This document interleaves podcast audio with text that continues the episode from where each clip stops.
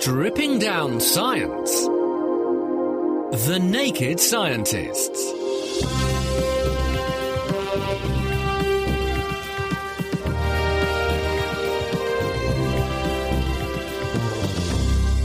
Hello, it's Sunday the 5th of June. Welcome to The Naked Scientists with me, Chris Smith. With me, Dave Ansell. And also joining us from the Naked Astronomy podcast, nakedscientist.com/astronomy, is Dominic Ford. Hello, Dominic. Hi, Chris. Now, this week we're answering your science questions, including what would you see at the edge of the universe, assuming you can get there, of course. How can a single speaker play so many different sounds all at the same time? And how do our eyes have this anti-shake system built into them that stops the world looking fuzzy when we move around? And in this week's science news, an update on the E. coli situation in Europe. What is this new bug? Where did it come from? And evolving technology, a DNA-based computer that can calculate the square root of any number up to 15. Thank you, Dave. So if you have any questions for us, do get in touch now. You can tweet at Naked Scientists, write on our Facebook page, that's at thenakedscientists.com/Facebook, or drop us an email. Our email address is chris@thenakedscientists.com. The Naked Scientists podcast is powered by UKFast, the UK's best hosting provider. On the web at ukfast.co.uk.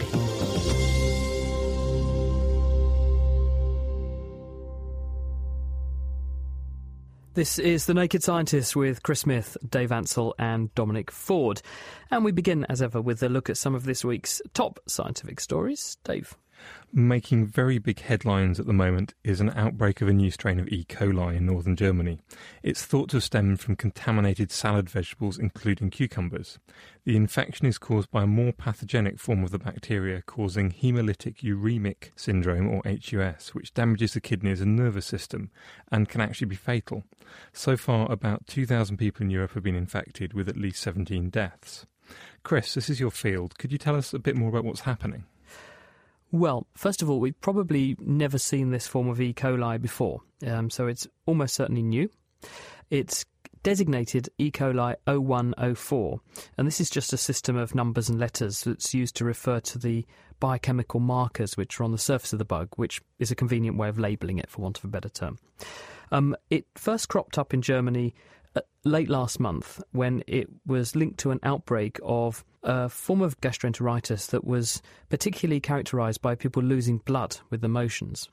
So that, first of all, rang alarm bells. And then when the numbers really began to climb, public health officials got involved and began to trace where this may have stemmed from and also what the causative organism was. And it turned out to be this form of E. coli.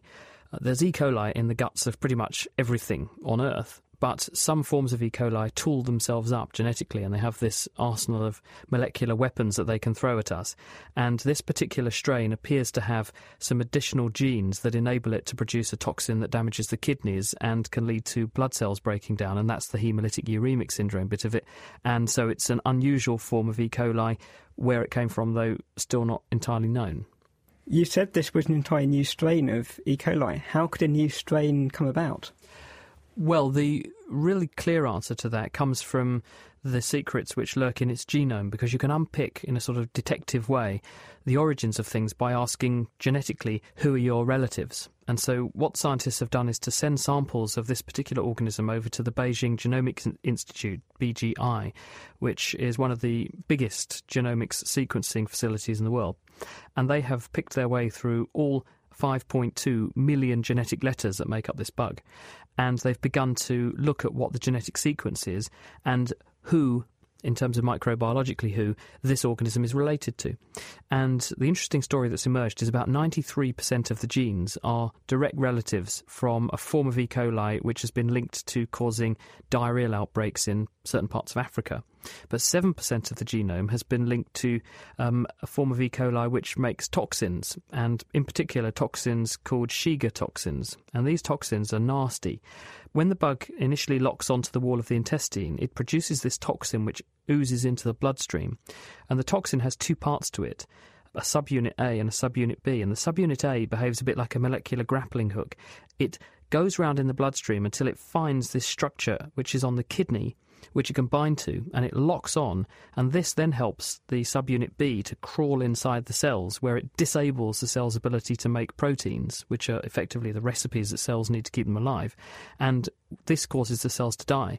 This triggers inflammation. It also causes blood cells to begin to cling to the wall of the blood vessel and break down. That's the hemolysis bit, so you get a combination of kidney damage and blood cells breaking down, the hemolysis, and in a small minority of people this can be sufficiently severe that they unfortunately die, which is what we've seen this time. So it looks like it's a sort of a mix and match between a form of the bug from overseas and some other forms of the bug which we know exist in nature. This seems a very specific piece of evolution to actually attack our kidneys in this way. Is there any advantage to the bug? Because killing its host seems like a really bad idea. Well, it's not universally fatal. As you can see, we think about 2,000 people have been infected with this new strain of E. coli since the outbreak began. And interestingly, the outbreak, we think now, there's some evidence emerged this evening, researchers are tying this to a festival that happened early in May, 6th, 7th of May, in the port of Hamburg, and they think that perhaps the mass gathering of people there eating some kind of contaminated foodstuff, probably salad vegetables, may have spawned the outbreak.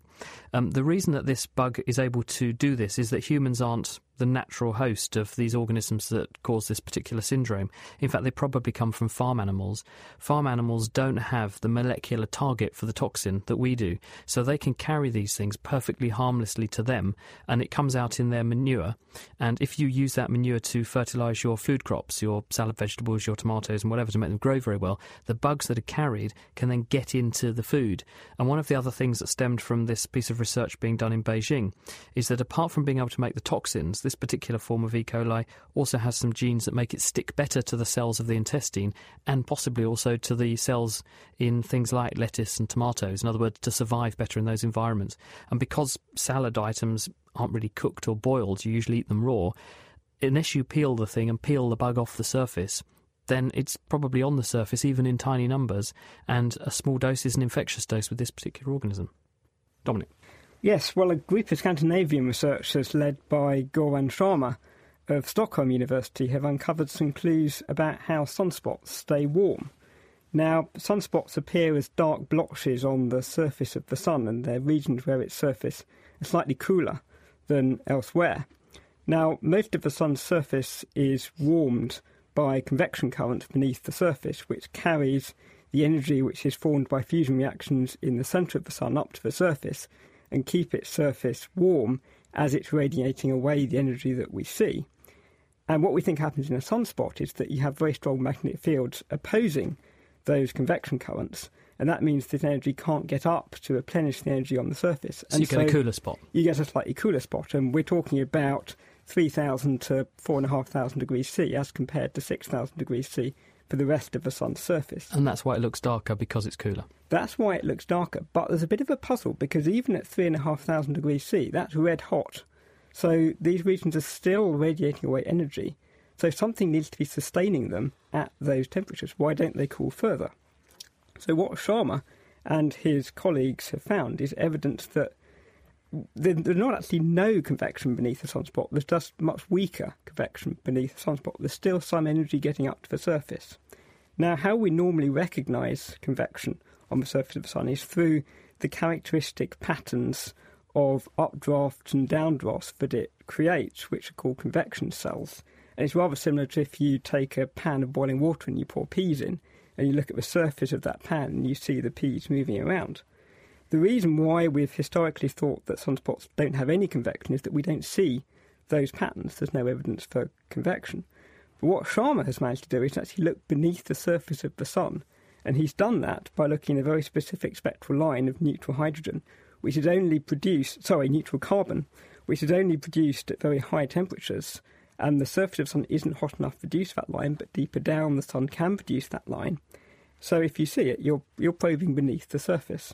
So you can use that to trace the flow of material and dissect away what's coming into the sunspot versus what's already resident there.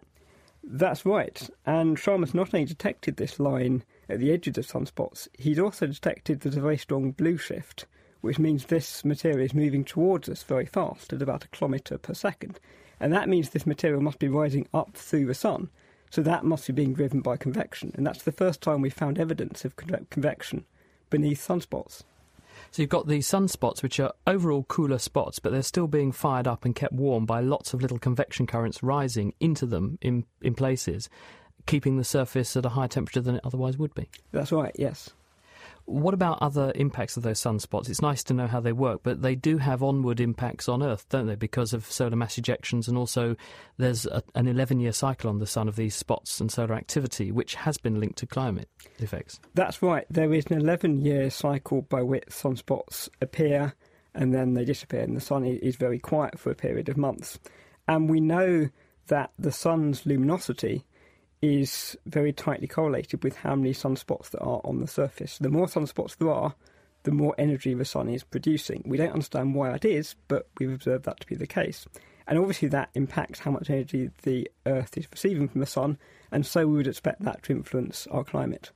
Thank you, Dominic. And talking of climate change, it is a proven fact that if you elevate the amount of CO2, carbon dioxide, in the atmosphere, which we also think is linked to climate change, this will have the effect of acidifying the sea, because carbon dioxide, when it dissolves, forms carbonic acid.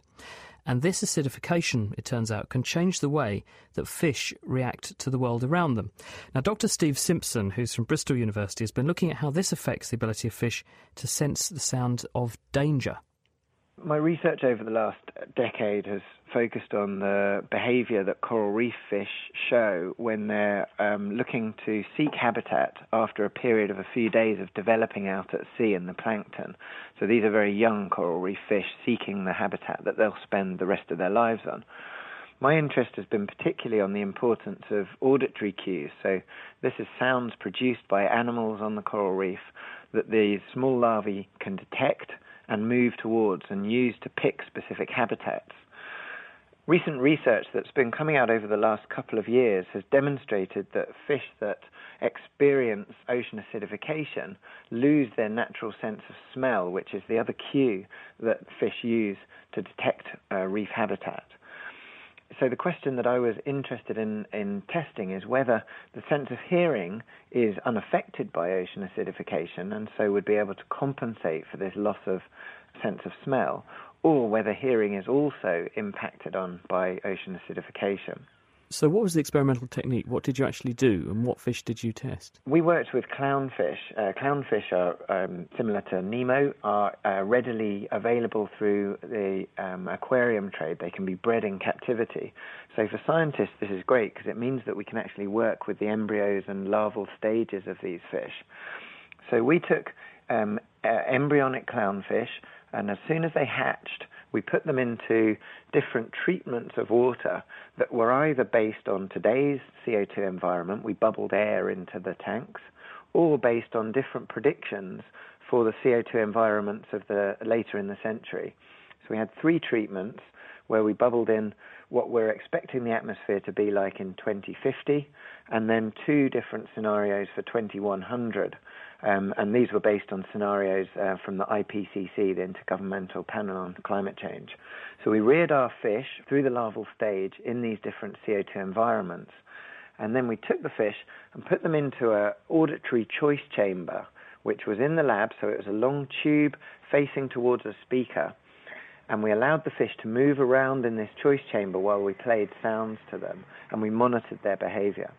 What, first of all, would a normal fish or young fish do under those circumstances when played the sounds of a reef in the way you did? We were running our experiments in the daytime. We used a recording of daytime coral reef noise. And we know from both studies following fish out in the open water or from playback experiments that we've run in the past, fish naturally move away from this sound. A coral reef is a dangerous place to encounter for the first time during the daytime because of the high density of predators. And so the noise of all of these predators cause fish naturally to move away from the sound. And what about when you then substituted fish that had been reared in these enhanced CO2 environments? What did they do? So the fish that had experienced high levels or elevated levels of CO2 showed no response to the recordings, so were equally spending time towards the speaker as well as away from them. Gosh, so that's quite striking, isn't it? Have you any clue as to why they behave like that? How do you know that these fish haven't gone deaf? So it's certainly possible that the fish have gone deaf. There are several potential mechanisms as to what's happened here. So it may be that hearing has been lost, although we did look at the growth of the ear bone, which is a central part of a fish ear, and we found no differences in the shape or the size of the ear bone between the fish from different treatments. But it's still possible that hearing has been impacted on. If it's not hearing that's been impacted, it may then be neural transmission or the processing of information, and the impact could be occurring there. Or it may be that the fish can hear these sounds but loses its natural avoidance behavior. Either way, I mean, any of those three scenarios would be bad news for the fish in the natural environment. Indeed, but one area where your experiment doesn't really reflect the natural environment is that you took the embryos from a normal situation and then put them into these enhanced CO2 situations for the remainder of their development until you tested them. So that could in itself be quite stressful. So could it just be the fish are responding in a stress-related way, and that in fact if you were to study their progeny, if you reared fish from embryo to adult and bred from them and then took the progeny and tested them, you might see they were less stressed and therefore less affected in this way? Yeah, so that's a very important question to ask as to whether it is due to an acute response to CO2 environments, or whether the fish through generations have the ability to adapt. That will determine how we can predict the responses of fish will be through the next century. What we're seeing is an unprecedented rate of change of the pH of the sea. So it's occurring 100 times faster than any time in the last 650,000 years. And so we're expecting that fish, if they can adapt, will be doing it in a period of only a few tens of generations through the century. And that really is a focus of the lab of my collaborator, Professor Philip Munday, who is now working with multiple generations to look at the rate of ability to adapt. And what do you think the implications are, therefore, of what you found? Well, the implications, if they are that fish lose their sense of hearing or their natural responses to sound, are detrimental, certainly to fish, in that fish live in a very auditory world. So they use sound to communicate, to detect and avoid predators, to find their own shoal mates, and also to detect potential prey items. So there would be some fairly detrimental impacts on fish populations. We don't know whether this impact would be seen across the board in terms of different fish species, and that's the focus of our research now, to start to look at the variability of response between species. And I think also an interesting question is how variable is the response within a species, because it may be that every fish needs to adapt, or that there are some rare fish that already have more tolerance that would then have that ability through selective sweeps in the population to be able to keep pace with change. So if fish do go deaf, then it's no more back to my place for some drum and bass. Whatever. That was Steve Simpson. He's from Bristol University with that rather sobering finding. You can find that research published this week in the journal Biology Letters. Dave. The largest ever DNA computer has been built recently. The overwhelming majority of computing today is done with transistors and computer chips, but there are a few other tacks which are being tried. One is using DNA. It can famously encode information. It stores information about how to build a person or an animal, and it's a chemical, so in reactions it can do operations on this data. In the long run, they've been proposed as a way of solving some problems which are very slow to do with a normal computer, because although a DNA computer probably does calculations very slowly, DNA molecules are exceedingly small, so it could do a huge number of these calculations all at the same time, but we haven't quite reached that point yet. Eric Winfree and Lulu Quan have built a system of DNA molecules that interact with one another in lots of different reactions. DNA is a double helix, two spiral molecules relatively weakly bonded to one another. Two DNA molecules can only connect to one another if they have corresponding codes. And if only half of one molecule corresponds with half of another molecule, they can kind of zip together, but leaving the other two ends free, which can then go on to react with something else. By encoding inputs as a presence or absence of a molecule, a pair of these reactions can give outputs of other molecules and behave like any conventional logic gate. Computers are made of logic gates, so with enough reactions you can build a computer. So far, they've built a system of 130 DNA molecules, which can do a calculation. They've managed to find the closest integer to the square root of any number up to 15, and the reaction takes about 10 hours. So, hang on a minute. Just to clarify this a bit, so how do you type a calculation in? You just drop in some molecules, which are the right ones to tell your DNA computer, this is the calculation I want you to do? Yeah, they've sort of basically encode the number, it's a 4-bit number, so they encode it with 4 different molecules, and then either the presence or absence of each of these molecules in the reaction will then set off a load of other reactions and end up with 4 molecules, which they actually make glow, so they can then see which of the 4 or 8 molecules coming out are glowing or not glowing, and they can work out what the answer was. Does this scale? Because you've said you can do square roots of numbers up to 15. So if you wanted to go beyond that, how many more molecules are you going to need? I mean, they certainly can scale, and they could get it a lot more complicated than this. They've essentially built the infrastructure so they can do more complicated calculations. But it's not. It doesn't look like it's going to be competing with a normal computer anytime soon. But it could still be very useful, because there are some times when you might want to do logic on a very small scale, on a chemical scale. So if, for example, you wanted to do a test and only produce a result if, say, 3 different bits of DNA were available, then it could do a little bit of logic and then give a result. Or if you wanted to only release one reactant when the first 2 or 3 stages of the reaction have gone past, you can then sort of code that into the DNA computer, then it will chuck out some more reactant and the reaction can carry on. And they're also suggesting that life is a kind of a complicated system of interacting reactions, so you may even be able to learn something quite fundamental about life by studying these kind of systems. Brilliant. Thank you, Dave. Boggles the mind. Now, talking of computing, computer scientists at Cambridge University have come up with a way to make mobile phones work more intuitively in future. And with us to explain what they're actually doing is Daniel Wagner, who's one of the team behind the work. Hello, Daniel. Hello. He's actually here in person to tell us about it. So what is the problem, first of all, that you've been trying to solve? What's the challenge?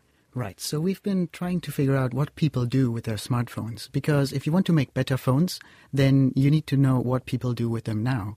Don't we already know that, then? Well, this is not really well known, because handset manufacturers may be conducting studies, but they don't publish this data. And also, usually these studies are relatively small scale. And mobile operators know what calls you make, but they don't know what happens offline. And so, for example, which apps you use or when you charge your phone. So what we could do, for example, if the phone is charged for short amounts of time, every couple hours, for example, then we could have a battery that charges quickly and may, for example, take a long time to charge fully, but that would still work if we have this kind of pattern present. I get it. So that's the challenge. That's the problem. How have you set out to solve it? Right. So we created an application for Android smartphones. It's called Device Analyzer.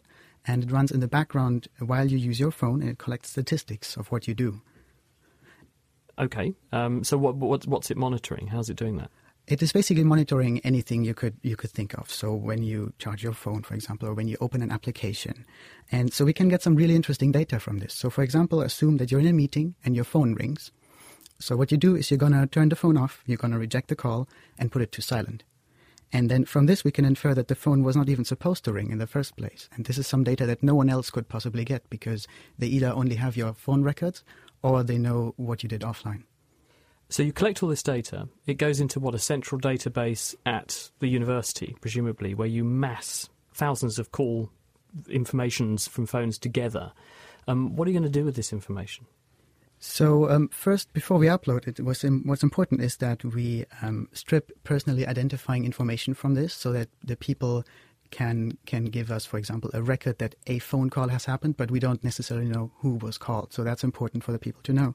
And then we can do aggregate analysis on this data set and find out patterns that only emerge when you look at a big amount of people. And you're going to release this into the public domain, are you? Yes, that is true. So we give people 3 months to take a look at all the data that we collect about them.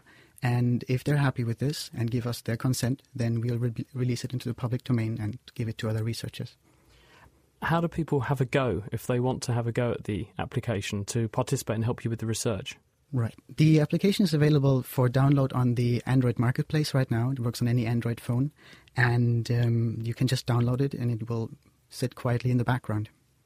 And if you'd like to help Daniel with his research, we've also made it easy for you to get hold of a copy of it. If you go to nakedscientists.com/Android Analyzer, and that's Analyzer with an S, A-N-A-L-Y-S-E-R, then it will take you to a download option and you can get hold of a copy of that Android app, and it will then begin to spot what you do with your phone in an anonymous way and help Daniel with his research. Maybe you'll come back and give us an update later on what you find. When do you think you'll have enough numbers to be able to tell us what you're seeing? Oh, I think within a couple of months we shall have plenty of data. Distilling the best science. The Naked Scientists.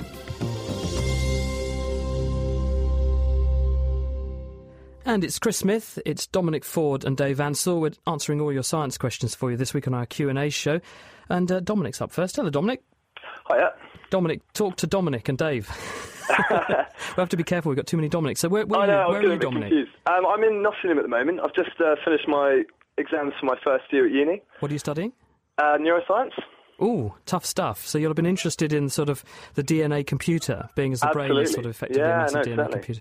As an amateur musician, kind of something I've always struggled to work out is basically how, particularly in a more basic speaker setup where you can often have only a single cone, this one diaphragm is able to vibrate at so many different frequencies at any one time in order to reproduce the full frequencies of the sound. Oh, so which means you've got this lovely speaker sitting in your living room, you play music into it, and you have one or if it's a stereo pair of speakers, sure. One cone, amazing complex soundscape coming out of one cone. Dave, what do you reckon? Okay, if the speaker was to produce a single frequency, let's think what that actually means. It means that the speaker is moving backwards and forwards and causing the air to move backwards and forwards in a sine wave pattern.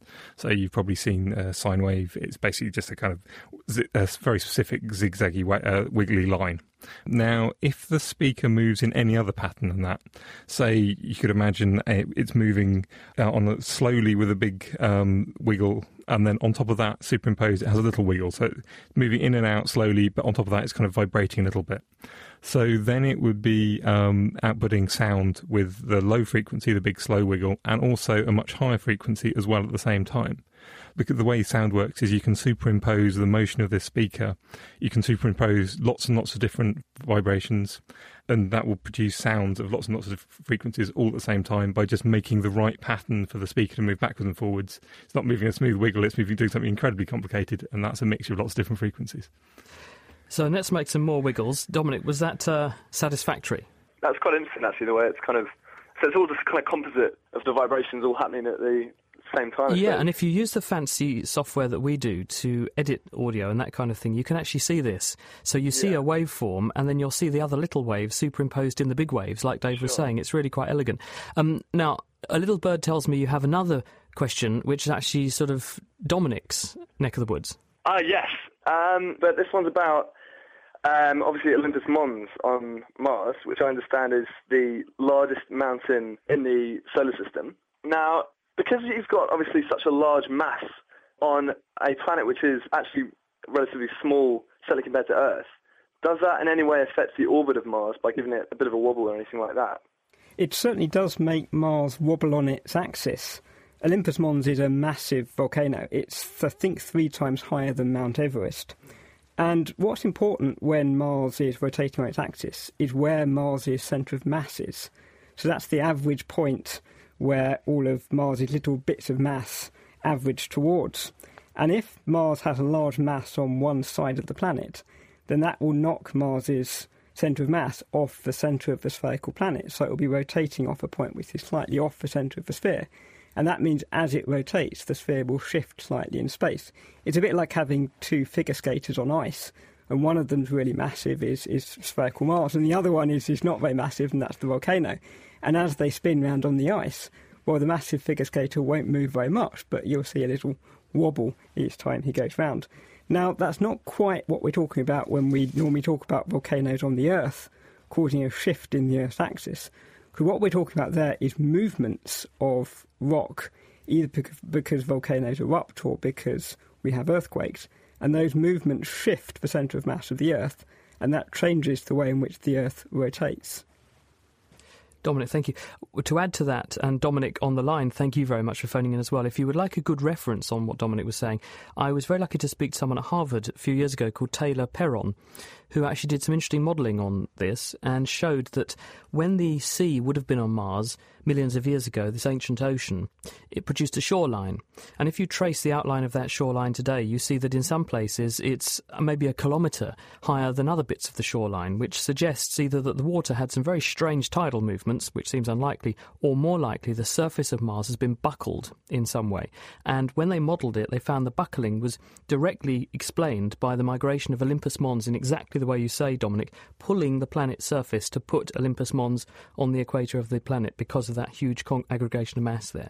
Yeah. So it's Taylor Perron, and it was a paper in Nature, I think, from 2006 issue, if you want to look it up, Dominic.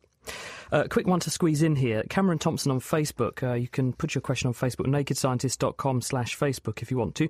He says, what properties of diesel fuel make it ignite simply from piston compression?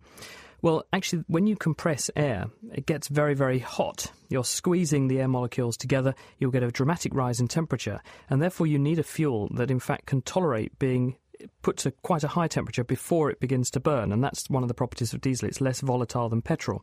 If you put petrol into a diesel engine, then the petrol will burn too quickly and it won't run properly, which is why you mustn't do that. It will actually damage the engine.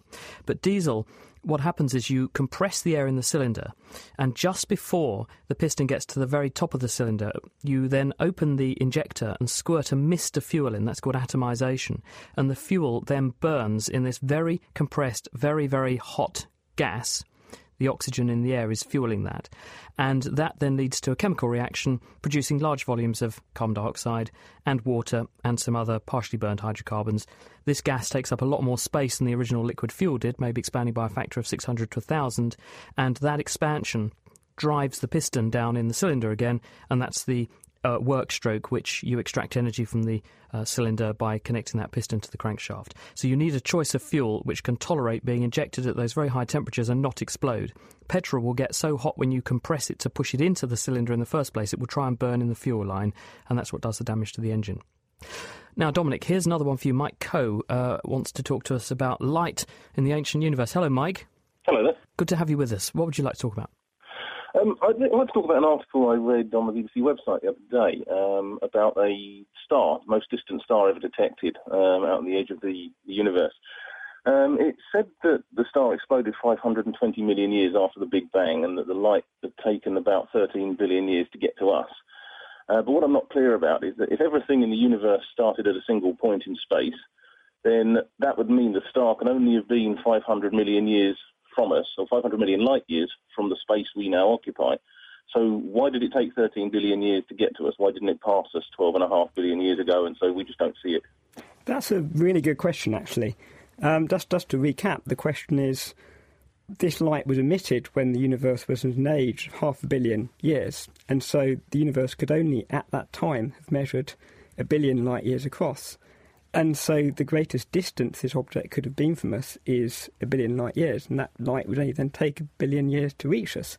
And yet we know the universe is 13.8 billion light years. So why are we seeing this light? And what this boils down to is Einstein's theory of special relativity, which I know sometimes makes a lot of people's head hurt. It sometimes makes my head hurt too, but I'm going to do my best to explain this. One of the rules of Einstein's theory of special relativity is that moving clocks are said to run slow. So what that means is that if you take a clock and you put it in a fast-moving spacecraft, for example, that clock will appear to run slow. The laws of physics will appear to run slow, so you'll age more slowly. Everything appears to happen in slow motion. Now, we're very used, obviously, to the fact that there's absolute time. So if I sit here and do nothing for 10 seconds, then you would all agree, whether you're moving in a fast car or whether you're sat still at home, that was 10 seconds. But Einstein's theory says that's not actually the case, and that if you're moving in a fast car, then you would appear to see me in slow motion, and that 10 seconds would be longer for you. So what's happening to this galaxy is that because it's on the other side of the universe, it's moving away from us very fast, and that means we're seeing it in slow motion. It's evolving in slow motion. And so although the galaxy, in its frame of reference, has only evolved for 500 million years, in our frame of reference, that would take about half the current age of the universe to get to that point. What about the other half? And then the other half of that time was spent with the light travelling across the universe from the object to us. And stretching out in the process because the universe is expanding, presumably. That's right, and that's the cosmological redshift. And that's why we now detect the light that would have been very, very bright, high-intensity, short wavelength light is now got a very long wavelength out into the invisible microwave regime because it's stretched out in that way. That's right. And the reason that we talk in terms of the age of the object being half a billion light years is because obviously we're interested in how far this object has evolved down its evolutionary track, not when it was in the history of the universe that this light happened to be emitted, because that's not very interesting. Dominic, thank you for the clearest explanation I've ever heard for that, which has actually puzzled me for quite a while, actually. Thank you very much, and I hope that answers your question, Mike. You're listening to The Naked Scientists with Chris Smith, with Dave Ansell and with Dominic Ford. We are answering your science questions this week. If you have any for us, our Twitter name is @NakedScientists. You can tweet at us, or Facebook, nakedscientist.com/Facebook will get you there. Email is chris@thenakedscientist.com. Lifting the lab coat on the world's best science. The Naked Scientists. And now, although it's a popular conversation topic, it's very tricky to predict English weather. But what about if you wanted to predict the weather in space? Well, Richard Hollingham is just back from a space insurance conference. I didn't know there were such things. That took place in Italy, where space weather forecasting was the hot topic of the day among those who were responsible for operating satellites and insuring spacecraft. I'm walking across a park in the centre of Rome, and, well, the weather is lovely. Clear blue sky, slight wispy clouds, a light breeze. But that's only half the story. Richard Horne is here from the British Antarctic Survey. What's going on then beyond the atmosphere, beyond that plane we can see in the sky? Well, we're familiar with the terrestrial weather, but actually out in space we also have weather, so to speak. We call it space weather. It really is driven by variations on the sun. We have the material flowing off of the sun, which we call the solar wind, that flows towards the Earth, and that can disrupt technological systems, modern technology. Now, David Wade, you're from Atrium Insurance. Satellites, that's what you're worried about because you insure them. What impact can this stream of charged particles from the sun have? It can have a number of impacts. One of the most obvious ones to think of would be a loss of power. The sun pours out some protons, those protons hit the satellite solar arrays, and the solar arrays are degraded. But you can also get charging, where different parts of the satellite charge up at different rates, and an arc forms between the two differently charged parts. And when that arc discharges, it could cause damage to the satellite. And what sort of impact would that have on us? Typical impacts could be the loss of communication services, but other aspects such as the GPS system, the navigation system that we've all become so used to these days. We think of it as directing us when we're driving our cars, but it has much wider uses than that. Financial transactions, mobile phone towers, all of those are governed by the timing signals that we get from the GPS system. So potentially you could lose almost all communications if you knocked out, for example, GPS. Absolutely. GPS is a constellation of satellites, so there's numerous satellites up there. So chances are you may not knock all of them out together, but you could certainly get a degraded service. And that could also be a degraded navigation service. You could see the impact on flights or shipping, which may not be able to dock at a particular time. Are we talking here, Richard, about a hypothetical situation, or could this really happen? No, there are examples where this has really happened in the past. If we go back to 2003, there was a very big magnetic storm at the Earth. Something like 47 satellites were reporting malfunctions. One satellite was a total loss. That was a scientific satellite. It was a Japanese one. It cost $640 million. That's a lot of money. And indeed, over the next few years, we are expecting a number of magnetic storms to increase. We know that the Sun has an 11-year solar cycle, and we usually measure that by the number of sunspots. But in terms of the magnetic storms, we can also measure that at the Earth, and we measure that by the changes in the Earth's magnetic field. And we know that the number of storms is going to increase typically 1 to 2 years after the solar maximum, the maximum of the sunspot number. So over the next 3 to 4 years, there's going to be a period of increasing risk when storms occur, and those storms damage satellites and a variety of other infrastructure. Now, you say risk. Can you see those coming? At the moment, it's very unreliable. The best we can do, really, is to take information from a particular spacecraft called ACE, and it measures the magnetic field flowing off of the sun. We can then combine that with computer models, and we can try and make a forecast of what's going to happen at the Earth. That's fine, but how far forward can you predict? By taking measurements at ACE, we've got something like half an hour to 1 hour's forecast time. Having said that, once the geomagnetic storm starts, what we've established already is that there's something like a 4 to 5 day period where satellites are most at risk.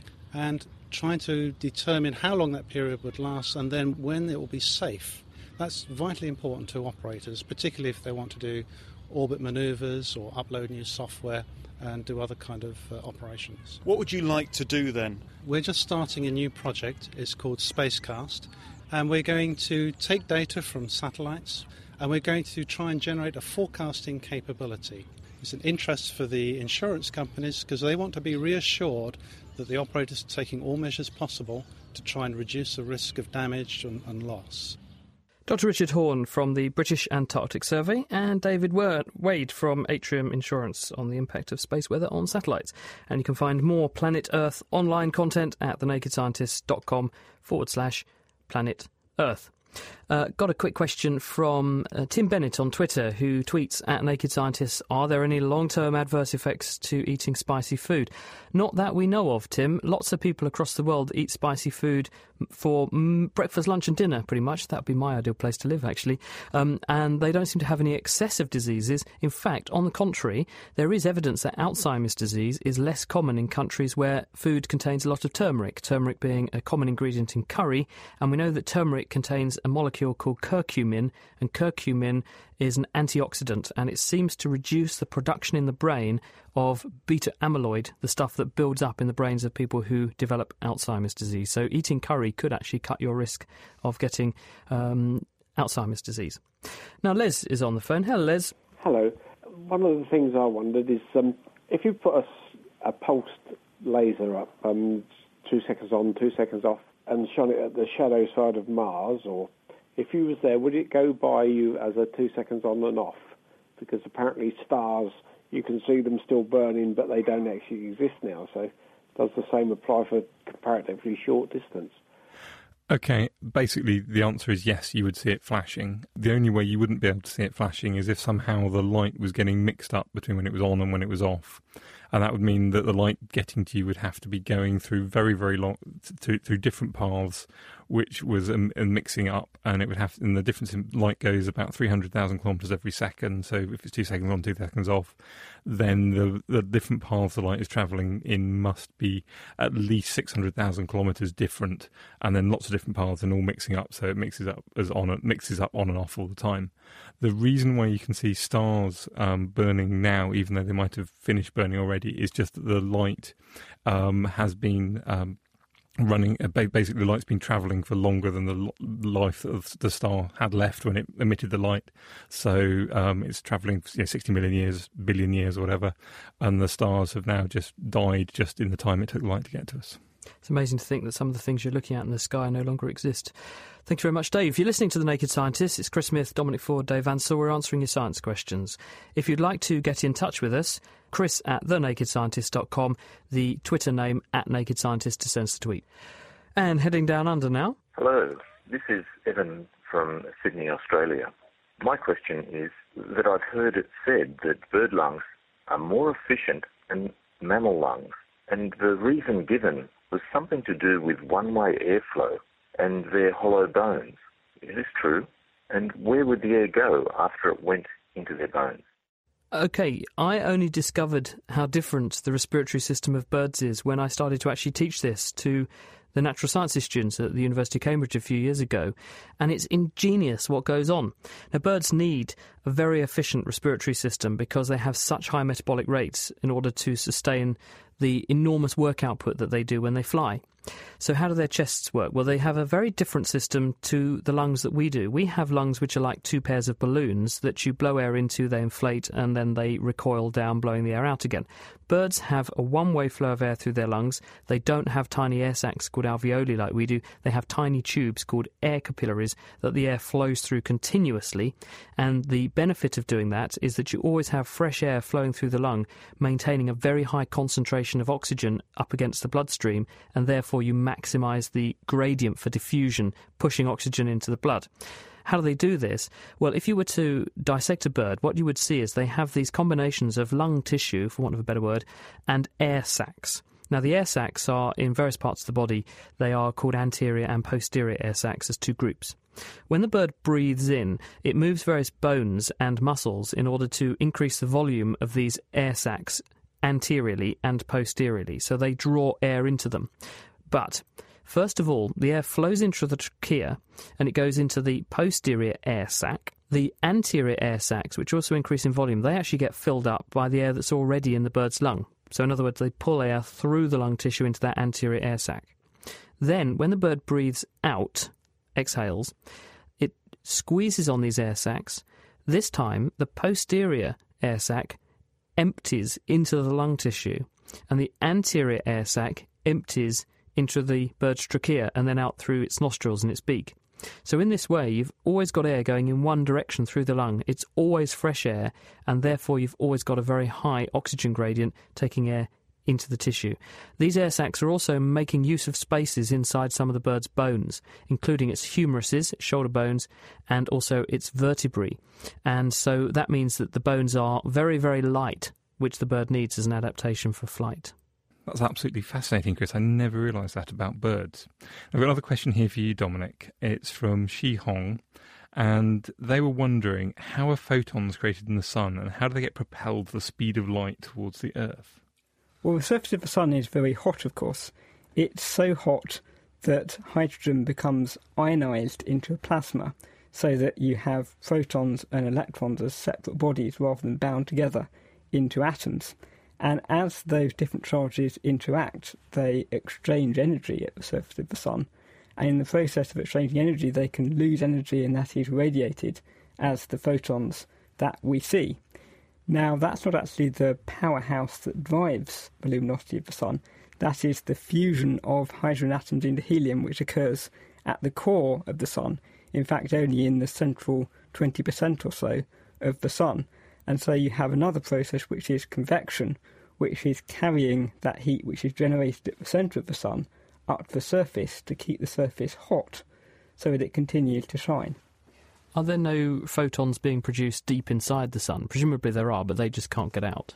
Yes, photons are being produced all throughout the sun, but the sun is made of a cloudy material because these protons and electrons can interact with that light. And that means that the photons produced deep down can only actually travel a few centimetres before they're reabsorbed. And of course, Brian Fulton, who was on this programme, he's Professor of Astrophysics at the University of York. I think the point he made was that the photons that get made in the sun are actually 1 million years old plus by the time they emerge, because they have spent their entire life being bombarded around and absorbed and reabsorbed ad infinitum almost before they finally escape. So if the sun went out tomorrow, went out as in all reaction stopped, we'd still have 1 million years worth of light locked away inside. That's absolutely right. The light is travelling at the speed of light, but it's only hopping a few centimetres at the time. I mean, you don't know what direction it's going to come back out again. It may end up going back towards the centre of the sun again, and it takes 1 million years. It's called a random walk for that energy to get to the surface. Bringing the facts to bear. The Naked Scientists. You're listening to The Naked Scientists with Chris Smith, with Dave Ansell and with Dominic Ford, answering all your science questions. Waiting in the wings is Lionel, who wants to talk about having your own built-in fuzzy logic system so that when you move, your vision doesn't go all fuzzy. Meanwhile, Dominic, here's one from Neil Hennis for you, who says, what would we see at the edge of the universe? If we had a warp drive fast enough to get us to the edge of the universe, what would we actually see when we got there? Well, actually, wherever you are in the universe, if you look at the distribution of galaxies and galaxy clusters around you, you will find that the sky looks more or less the same as anywhere else. And that's because you can think of the universe as being a bit like a sphere, only a three-dimensional surface of a sphere. So on a sphere, you can go all the way around and come back to where you started again. The universe is not a two-dimensional surface. It's a sort of three-dimensional surface of a four-dimensional sphere, if you want to think of it that way. So wherever you are on the surface of that sphere, you've got 13.8 billion light years worth of universe that you can see in any direction, full of galaxies and galaxy clusters. Wow.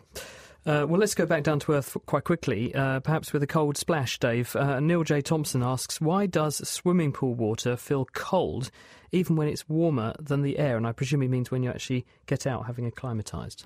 Or possibly, I think possibly even when you get in. The thing is that the temperature you feel isn't the temperature of the air or the temperature of the water, it's the temperature of your skin.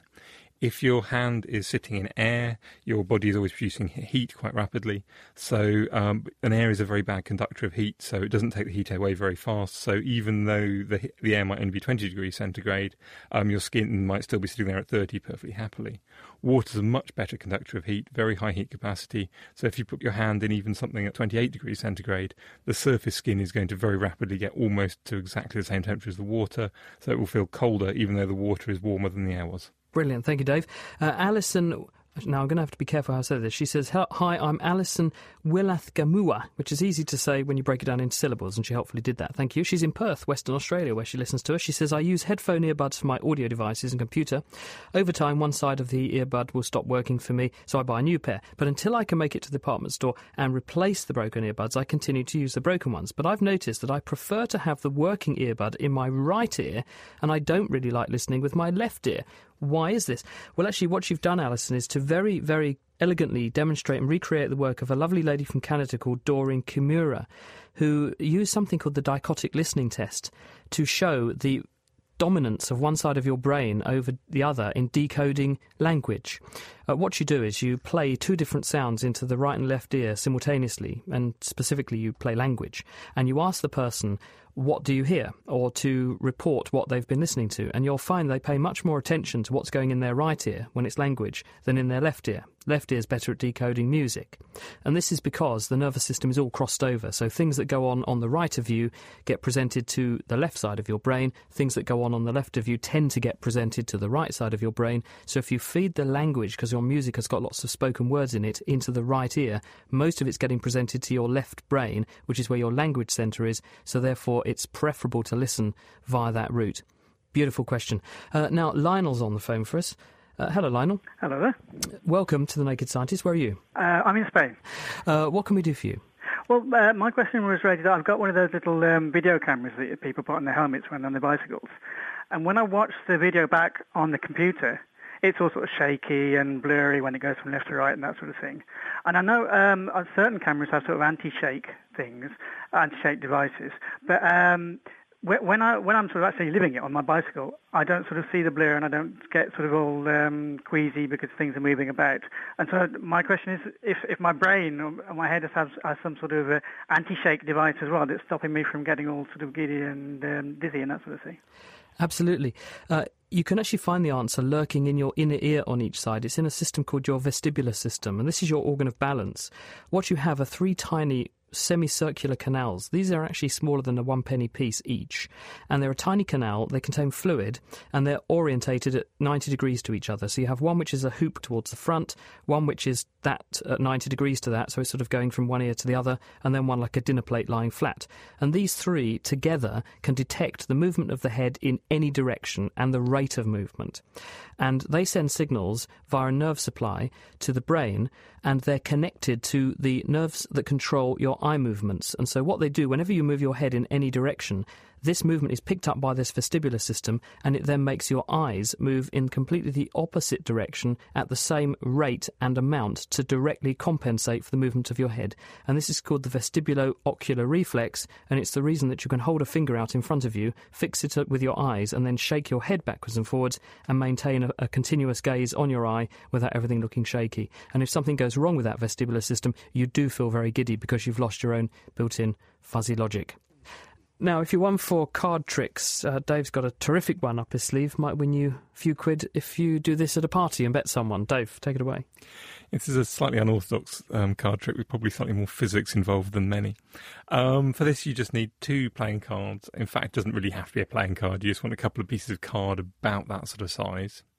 And then what I'm going to do is I'm going to drop them. I'm not going to start them off in quite the same angle. I'm going to start one off so it's sitting vertically, the other one sitting horizontally, and I'm going to drop them both at the same time. And which one would you expect to hit the ground first? So you've got two cards. One of them is facing the ground horizontally, flat face downwards, and the other one's turned side onto the ground.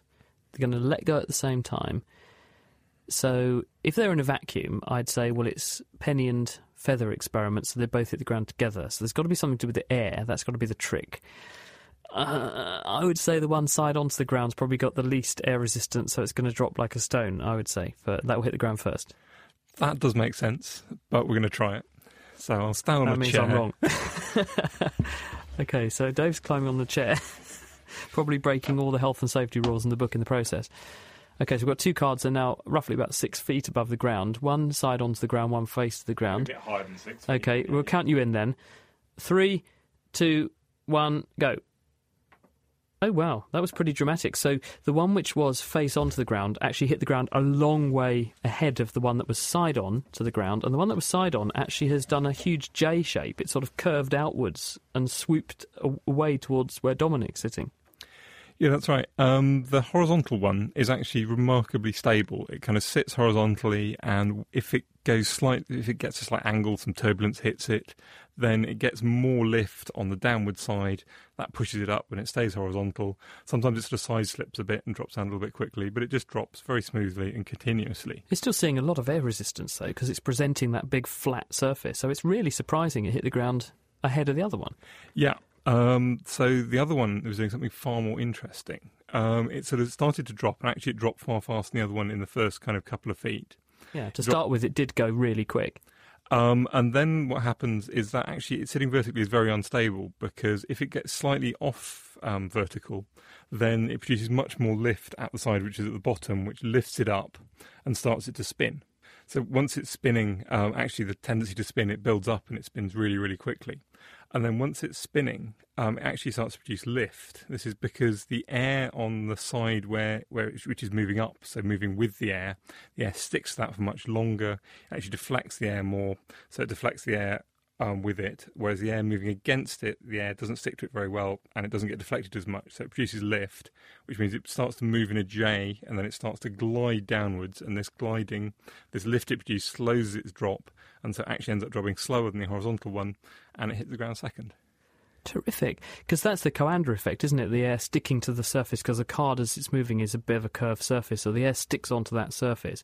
And I suppose you see the same sort of science manifest on the cricket pitch, to take a summer analogy, or the football pitch in wintertime, because if you've got a spinning ball, those balls, when they slow down towards the net, suddenly curving is the air gripping the surface of the ball again after the flow becomes laminar. Yeah, this is a slightly more complicated case, and I would hate to have to do the maths for it, because everything is changing at once, and I think there's actually some effects due to the air attaching and disattaching from the surfaces. But it's a very similar effect overall, and you do get this curving and this lift, which causes the ball to bend round into the net, confusing all those poor goalkeepers. So apart from the football analogy and the cricket one, are there any other manifestations of this sort of thing going on in nature that people may not have realised that's what they're seeing? I'm sure there are some things in this in nature, but a similar related one is various people are trying to build wind turbines. The problem with the conventional turbine is that if you get gusts from lots of different directions, the turbine isn't pointing in the right direction, so you miss most of the energy from the wind. Whereas people are building vertical axis wind turbines that when the wind blows on them, they naturally start to spin. They're not quite as symmetrical as this, they do it a lot better. And so you can get the energy out of the wind, whatever direction it's coming from, and they spin up nicely and you can generate power from them. Oh, I know what you mean. So you have a tall sort of column that rotates. So rather than a wind turbine facing into the direction of the oncoming breeze, you have effectively the turbine is a long, tall tower that's turning over a relatively small direction of arc. And in that way, it can extract energy from it when coming in any direction via that same physics. Exactly. So in the really nasty, messy air, particularly in kind of urban environments, you can get a lot more energy out, even if the turbine is slightly less efficient in the ideal circumstances. That's amazing. Thank you, Dave. And who'd have thought, starting with the card trick, you can actually demonstrate how the next generation of wind turbines will get energy from the environment. Thank you, Dave. If you want to see how that experiment works, and Dave's attempt at the mathematics, perhaps, to explain what's going on, nakedscientist.com/kitchenscience. Now, talking of hard-to-answer questions, Diana O'Carroll's back with our question of the week. This week, washing up cement. My name is Steve Slack, and I'm from Hampshire in England. My question is about Weetabix. I love my Weetabix in the morning, but if I don't clean the bowl straight afterwards, it sticks like glue and won't come off. Why? So what is going on between the cereal and the milk to make this happen? My name is Peter Belton. I'm Professor of Chemistry at the University of East Anglia. The question was, why does cereal stick to plates and cups and so on when it's dry? It's to do with the starch. Starch is essentially a glue, so that like any glue, it will stick things to other things. The reason starch is a glue is that it's a polymer. That means that it's very long and it has many ways of attaching itself to a surface. So when the cereal's wet, the starch sits on the surface. And as it dries, the polymer gets stiffer. So it's harder and harder to pull the cereal off. When it's very dry, it's a bit like a piece of concrete, and so it sticks very hard. If you soak the material and leave it for a while, the polymers will soften up and get to be able to move again, and you'll be able to pull them off. And are there any practical applications for this property? Well, it's used in wallpaper paste, for example, and I don't know what children do at school now, but when I was a kid at school, we used to make glue out of starch and water and stick things together with it. I suppose if you're desperate and you need to stick two things together, a bit of flour and water paste will actually work. So the starch in the Weetabix is made up of very long molecules. These are suspended in the milk and tangle with each other. But as the milk dries out, the starch settles onto the surface of the bowl, where the parts of the starch molecule wedge themselves into the microscopic nooks and crannies on the bowl's surface. So now not only are they tangled around each other, but they're also hooked into the surface of the bowl. Once it's dry, it's much harder for them to move to untangle themselves, so they form the equivalent of concrete made out of cereal. So if you want to do the washing up without a chisel, you first have to soak the bowl, resuspending the starch, and then the molecules can move past one another and you can scrub the bowl clean. And next week we discuss some altogether larger forces. Hi, this is Casey from Berkeley, California, United States. I have a question about earthquakes. It seems like there have been an awful lot of big earthquakes lately. Is there some reason there seem to be a lot at once? I live very near the Hayward Fault in the San Francisco Bay Area, so should I really start earthquake-proofing my house and lab now? I love the show. Are earthquakes more common these days? Send your answers to chris@thenakedscientists.com or write on our forum, and that's at thenakedscientists.com/forum. You can also Facebook us, or you can Twitter @Naked Scientists. Diana O'Carroll with this week's Question of the Week, and you can catch up with more episodes of Question of the Week via our website nakedscientist.com/QOTW, or you can look up Question of the Week as a podcast in its own right on iTunes. We heard on Second Life from Dali Waverider, who was referring to the point that was made about how your eyes compensate for the movements of your body, and he says actually if you spin someone round on an office chair and then quickly stop them and look at your eyes, then you'll see the phenomenon nystagmus, which is the tracking movements that the eyes are making, and that's a really nice and elegant way to demonstrate the brain compensating for movements of the body. And that's actually what's happening when you're getting giddy, actually. Well, we've run out of time. I have to say thank you to Dominic and to Dave for their participation this week, and to our guests Steve Simpson and Daniel Wagner, also to our production team Tom Simpkins, Ben Valsler, and the guys back at home, Diana O'Carroll and Sarah Castor-Perry.